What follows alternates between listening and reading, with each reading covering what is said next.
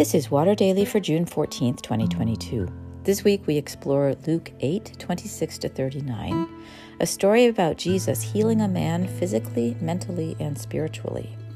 Today's reflection is Living Among the Dead.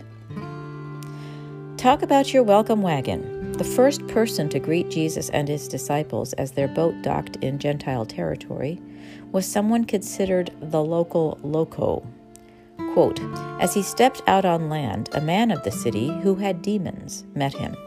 For a long time he had worn no clothes, and he did not live in a house, but in the tombs.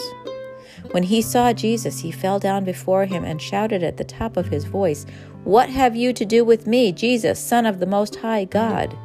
I beg you, do not torment me. For Jesus had commanded the unclean spirit to come out of the man.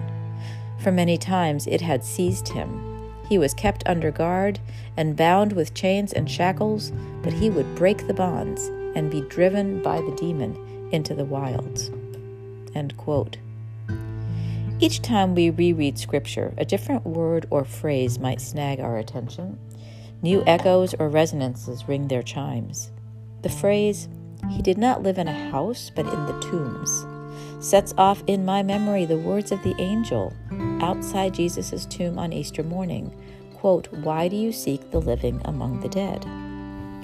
This man, so beset by the demons in residence in him, had long ago ceased to live in any meaningful way. Naked, but for the times he was bound and chained by his neighbors, crazed, desperately alone, no doubt terrified and constantly barraged by the voices inside him, it is no wonder he sought the quiet and isolation of the burial ground. Perhaps he longed to join his silent companions in death. Yet there was enough life in him to get him down to the shore that morning. There was enough life left in his spirit for Jesus to project his strength into. He did not belong among the dead, but among the living. Jesus is always in the business of life, and as his followers, that is our calling too.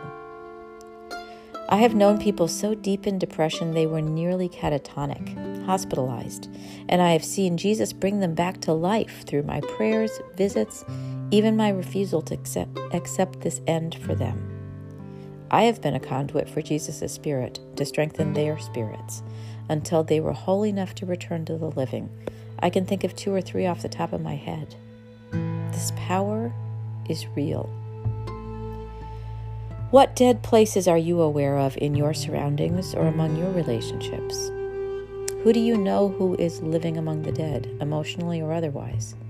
Surrounded by toxic people or ideologies, or deep in death dealing activities? How might God be inviting you to bring life into these circumstances, to call these people back into life? In the life of the Christ follower, every day is Easter morning. Every day we seek the living among the living.